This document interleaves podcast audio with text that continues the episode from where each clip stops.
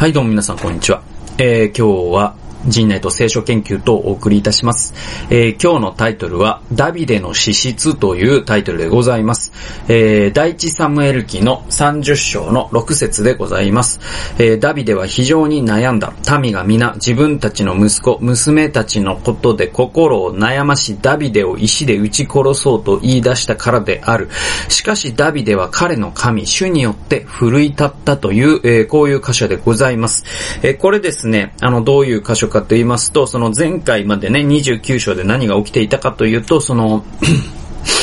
えっと、ダビデは、その、ね、こう、嘘をついて、えー、アキシュという王に仕えていました。で、アキシュが、その、あなた今、次楽にいるけど、自分は今からユダヤ人を打ちに行くからあ、一緒に行かないかと言われる。で、そこでダビデはそのダブルバインドという状態に陥ります。えー、だけれども、神の計らいのゆえに、他のペリシテの首長たちが反対したから、ダビデは行かなくても済むことになったわけですよ。えー、そして、じゃあ、えー、アキシュはですね、あの、ダビデさん、えー、次楽に帰ってください、申し訳ないけど、みたいな。で、ダビデは内心よしよしと思いながら帰りました。で、帰ると事件が起きとるわけですよ。で、何かと申しますと、そのツゲラクの町がですね、そのアマレクという軍隊に襲われて、もうね、なんか跡形もなくなっていた。で、それで、うん、結局ね、その、えー、2節そこにいた女たちを子供も女もみんな捕らえ、一人も殺さず自分たちのところに連れ去っていた。ダビデとその部下が町に着いた時、なんと町は火に焼かれていて、彼らの妻も息子も娘も連れ去られていた。えー、ダビデも彼と一緒にいた兵たちも声を上げて泣き、ついには泣く力もなくなったという、えー、そういう箇所なんでございますけれども、えー、この箇所からですね、わかるのは、あのー、まあ、その、ダビデの、その軍隊の妻や息ね息子たち、えー、子供、そしてね、また財産が奪われてしまったアマレクに。で、もうとんでもないことだということで、人々はパニックに陥りまして、えー、6節で、えー、兵たちはダビデを殺そうと言い始めるんです。それはなぜ、な、なぜなのかっていうのは論理的ではないんだけど、でも人間ってそうじゃないですか。なんかこ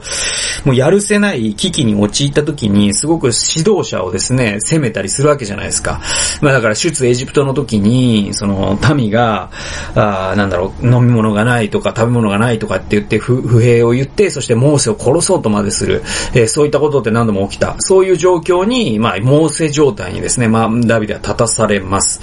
で、そこで、えー、ダビデが言った言葉というか、ダビデが選んだ方法が、えー、6節の、しかし、ダビデは彼の神、主によって奮い立った。で、その後に、えー、彼は、その、自分のね、えー、一緒に逃亡していた祭司、これも仲間ですけれども、その祭司にエポデをね、えー、用意させて、えー、そして神の信託を聞いて、えー、追いつけるかどうか、聞きました。神様追いつけると言いました。で、えー、追い、えー、追って、となってですね、アマレクの、えー、軍隊に追いつき、そして財産を取り戻したという顛末なんでございますと。はい。えー、で、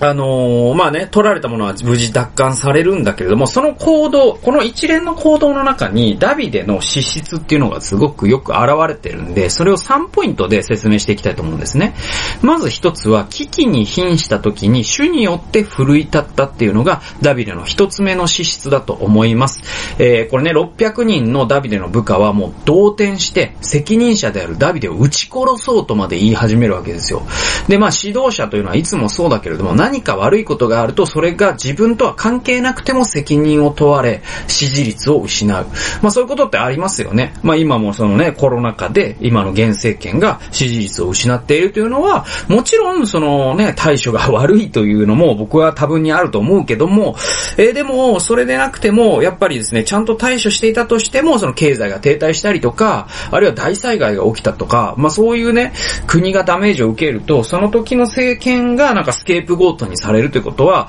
えー、日本だけじゃなくて、えー、あらゆる国で起きることです。で、えー、そのようなあことがダビデにも起きたわけですよ。ね、現代でも不況下の政府とか、あ大災害後の政府は人気を失うわけですよね。まあ民主党政権っていうのは結構だ、ね、大震災のイメージがついちゃったっていうのが大きかったとも言われてたりするからね。で、えー、ダビデはいつも民衆、あ、ごめんなさい、サウルっていう人は、じゃあどういう人だったかというと、いつも民衆の人気ばかり、支持率ばかり気にして失策を繰り返したのがサウルだったわけですね。で、ダビデはどうしたかというと、人から憎まれた時に人の方を向くんじゃなくて、神様の方に向いたんですよ。で、これがダビデとサウルの対照的であり、決定的に違うところだったんですよね。サウルはいつも支持率ばっかり気にしたんですよ。で、ダビデは支持率を見てないです。神様を見てるんですよね。で、このような資質っていうのが、まあ、じゃあ自分にもあるだろうか。人からの評判よりも、神様との関係を軸に人生を構築できているだろうかというのは、えあなたがリーダーかどうかに関わらず、とても大切なことになってくると思います。次行きましょう。え2番目の資質というのは、行動の前に主に伺いを立てたというところがあるかと思います。でね、えっと、サウルとこれまた対照的なんですよ。サウルという人はですね、以前、神様に伺いを立てる前に判断したことによって失策を演じたっていうのがあったじゃないですか。サね、サムエルが来るのを待てなかったりとか、えー、あるいはその、ね、伺いを、うん、聞く人がね、なんなんとも言わないから、その、霊媒師にね、聞いてみたりとか、そういうことをしてますよね。で、ダビデはこのような緊急事態ですら、神様に聞くことを怠らなかったんですね。で、人間ってですね、急いでいて、なおかつ慎重であり得るっていうことが、まあ、このダビデの行動からわかるんです。我々ね、急いでたりとか緊迫している時って神様に聞いてる時間なんてないって思いがちじゃないですか。ってするともう慎重さがなくなってしまうし、神に聞くという一呼吸が置けない。だけどダダビデはその緊急で急いでる時にこそ、一呼吸置いて、神様に聞く。そういう人間だったということがわかるんですよね。で、神様に聞くっていうことは、結論を先延ばしにすることとは違うんですね。で、たとえ1秒を争う状況だったとしても、数分間、数秒間立ち止まり神様に聞いて判断を仰ぐことってできるわけです。で、ダビデは神様に聞くことをそこまで深く内面化してたんですね。人は試練の時に試されますから、で、この時ってもう本当に1秒を争うような時ですよ。で、その時にもダビデはそのエポデを出してきて神様に伺いを立てるという時間を無駄だとは思わなかった。むしろそれを省くなんてことは、ダビデが何を行動するにも判断するにもありえないことだったんですね。なので我々も何、えー、何を決めるにしても神様に伺いを立てる。そういう習慣を養いたいなと思いますよね。えー、三つ目、三つ目はですね、神様の憐れみ深い性質を表したとということがあります。これ、30章の後半に出てくるんですけれども、600人がですね、アマレク人を追っていきます。ダビデの部下ですね。で、この時、200人の人は体力の限界が来てですね、途中で脱落しちゃうんですね。で、残りの400人でアマレクを追って奪われたものを奪還するんですよ。で、その時にその奪還した財産を見てですね、400人の中の、その意地の悪い横島な者たちってここにね、何節だったかな書いてあるんですよ。えーとね、22節に書いてあるんですよ。ダビデと一緒に行った者のうち、意地の悪い横島な者たちが皆、口々に言った。だからこれ、たくさんいたわけで、口、口々って書いてるからね。で、我々は、あ、ごめんなさい。彼らは一緒に行かなかったのだから、我々が取り戻した分取り物は分けてやるわけにはいかない。ただそれぞれ自分の妻と子供を連れて行くが良いということで、だからその妻と子供だけじゃなくて、その分取り物、つまりアマレクの財産をも奪ったんだけど、それを、この400人の中の意地の悪い横島の者たちは、この200人の途中で脱落した奴らに戦利品を分けてやるわけにはいかないと。そんな言われはないぜって言ったわけですよ。で、これね、あのね、実はこの哲学には名前がついてます。えー、メリトクラシーと言います。で、メリトクラシーって何かっていうと、能力主義、えー、能力主義という哲学ですね。はい、能力至上主義と言ってもいいでしょう。で、まあ、あの、オートクラシーとか、デモクラシーとか、クラシーって独裁なんですよ。メリットって能力っていう意味です。だから能力による独裁っていう意味で、で、このメルメリトクラシーという哲学はですね、アメリカ発信で全世界に広がった哲学です。20世紀に。で、この哲学の源流はアメリカにあります。確実にあります。で、えー、具体的にはアンドリュー・カーネギーとか、まあそういったその自己啓発書ですね。それからその成功の哲学、あるいはその成功の神学、プロスペリティ・ゴスペルとか、そういったものもそれに類するんですけれども、で、それを体現したような人物がドナルド・トランプだったりするんですけれども、えー、これってね、メリトクラシーって何かというと、えー、能力があり、自力でそこに到達できたものがより豊かになるのは当然。それこそが本当の平等という考え方なんです。でですね、近年、僕まだ読めてないんだけれども、あのーハーバードビジネススクールだったっけ？あのあ、マイケル・サンデル教授ってね、あのー、ね、これからの正義の話をしようっていうのが10年ほど前にですね、ベストオセラーになりました。あれ僕も読みました。で、最近マイケル・サンデルさんが、あ新しく出した新刊が、これもまた世界で売れてるんだけれども、えっ、ー、とですね、実力も運のうちっていう、えー、タイトルなんですよ。日本語の本の訳が。で、このマイケル・サンデルさんのこの本ってメリトクラシーを疑うという本なんですよ。で、現代の世界ってあまりにも深くメリトクラシーを内面化しているから、我々がね、えー、例えば裕福な人がなぜ裕福ななのかと考えたときに、その、その人が、に能力があったからに違いないと、条件反射的に我々思うんだけども、それって話の半分で、能力があるということは財産があったということでもあるんです。その人が高等教育を受けられたということは、その人のお父さんお母さんが教育に対して投資するだけの財産があったということだし、で、どれだけ下駄を履いてそこにいるのかということに彼が気づいてないから、からえー、この財産は俺が構築したものだなんていうことを恥知らずにも言えてしまうような世界になってしまい、それゆえに困窮する人たちがより困窮してしまう。えー、そしてその富のね、えー、格差の再生産が起きてしまう。これは良くないんじゃないのって言ったのが、まあ、マイケル・サンデルさんの、えー、実力も運のうちという本です。これまだ読んでないです。何度も言いますけど。えー、読んだらまた解説したいと思うんですけど、で、このメリトクラシーっていうものを考えたときに、ね、えっ、と、このダビデの態度ってちょっと違いますよね。メリットクラシってどういうことかというと、つまり会社の中だとね、能力給を採用せよっていうのはメリメリットクラシーじゃないですか。仕事してないやつと、できるやつとできないやつが同じ給料なのありえないと。できるやつには多くの給料、できないやつには少ない給料を渡せ。これ、えー、メリットクラシーですよね。あとは、累進課税の購買を低くする。その富裕層の税率を下げろ。これもメリットクラシーです。で、先進諸国はそれれをずっとですね、実現してきたんですよ。ロレーガン、サッチャー時代、時代以降、この30年ぐらい。で、すると何が起きたかというと、上位1%の富裕層が、ね、えー、富の全体の20%を独占する。で、もっと極端な例を言うと、えー、っとね、全世界で言うと、世界38億、あ、ごめん、世界でトップ38人の富豪の合計資産というのが、えー、下から36億人の合計資産とイコールになってしまった。これ異常な河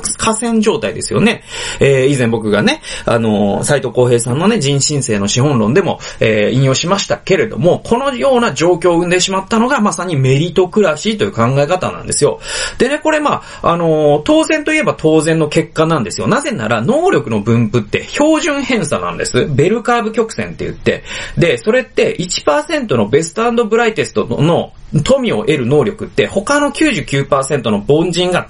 束になっても叶わないんです。特にこの情報化社会、つまりその産業が一次産業、二次産業、三次産業つって IT になっていく。で、どんどんですね、その産業構造が変化して、今の産業構造ってまさに1%に99%が束になっても叶わないというメリットクラシーの河川状態を生み出すような構造になってるんです。これ畑だったらこうはいかないです。えー、自動車産業だったらこうはいかないです。でも、GAFA みたいなですね、IT 産業、情報産業っていうのはこれが起きてしまうんですよ。で、これが直接富に反映されてしまったら、本当にたくさんの落語者を生みます。そして社会は分断されます。99対、99%対1%というウォールストリートデモのあのまさに構図が実現されてしまうわけです。で、このダビデの部下の400人のうちの横島で意地悪な者たちが主張したこの価値観って現代社会では標準仕様。つまり、この400人のうちの、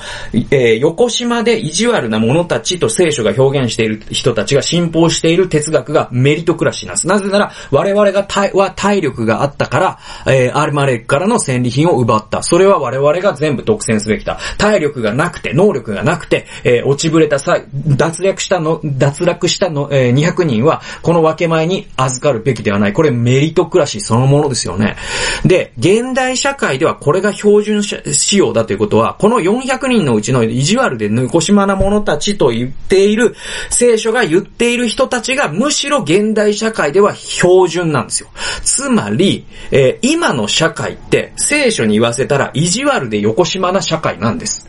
はい。はっきり言ってしまえば。しかし、ダビデは違ったんです。ダビデはこう言いました。戦いに下っていったものへの分け前も、荷物のそばに留まっていたものへの分け前も、同じだと。共に同じく分け合わなければならない。これ聞いた時皆さん何か思い出せませんか？これね、イエス様のですね、農場主の例えというのがあります。えー、朝、ね、雇われた人と夕方雇われた人が同じ給料をもらった時に夕方雇われた人が主人に対して怒りました。で、主人はこう言いました。私が寛大なのがそんなに気に食わないのかい？って言いました。で、これとこのダビデの態度って同じですよね。つまりその、えー、朝雇われた人が言った言葉ってあれメリトクラシーなんです。っていうことは実は父なる神の性質ってメリトクラシーじゃないんですよね。はい。で、ダビデは、えー、その父なる神のご性質を反映して、平等に仕事ができた人にもできなかった人にも平等に戦利品を分け与えました。ね。で、えっ、と、だからイエスがですね、この農場主のは、えー、例えを話された時に、もしかしたらイエスの脳内には、イエスって、ね、旧約聖書を読んで、もうバッチリ、えー、学んでいた人ですから、このね、我々が今第一サムエル記30章と呼ぶ、呼ぶ箇所ですよ。この箇所のことがイエスの念頭にはあってこの例えをしたんじゃないかなという類推もできるぐらい、この並行記事というかですね、は似てるんですよね。すごい面白いかなと思います。で、だからこのダビデの記述を読んでイエスは父なる神の平等性を学んだ可能性があるなと僕は思いました。で、えー、父なる神は能力主義者ではなく、ないし、えー、メリトクラシーを信奉していますません。はい。えー、能力に応じて働き、必要に応じて分配するっていうのは、これ共産主義のテーゼなんですよ。で、神様は、じゃあ共産主義者なのかというと、神様は共産主義者でもありません。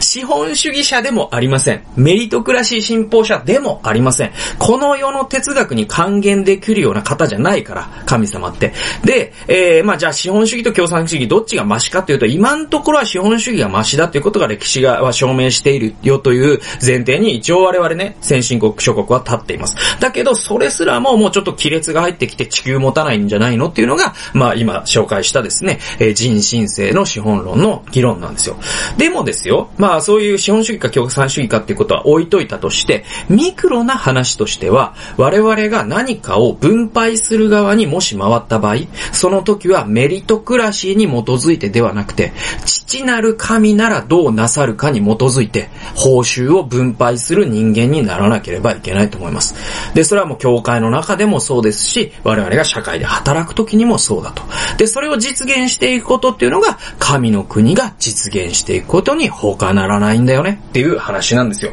なのでですね、我々がどのように、えー、自分たちの、その、富を分配するかということの中に実は神の国の価値観が色濃く現れるんだよということが三つ目のポイント。今日、まあ、ポイント多かったんで、あの、長くなりましたけど、あの、一つ目がなんだっけ？もう忘れてるんですけど、あの、危機に侵入した時に主によって奮い立つ。えー、二つ目。えー、だからその、緊急事態に、ああ、ごめんなさい。一つ目だから、えー、なんだっけ？その人の人気じゃなくて神様を向く。えー、二つ目は緊急時にも行動の前に主に疑いを立てる。で、最後がメリトクラシーではない。そういう神、父なる神の価値観において分配するという。この三つの、えー、価値観。まあ、リーダーじゃなくても重要ですけども、リーダーには特に重要になってきますので、えー、ご参考にしていただければと思います。そんなわけで今日も聞いてくださってありがとうございました。それではまた次回回の動画及び音源でお会いしましょう。さよなら。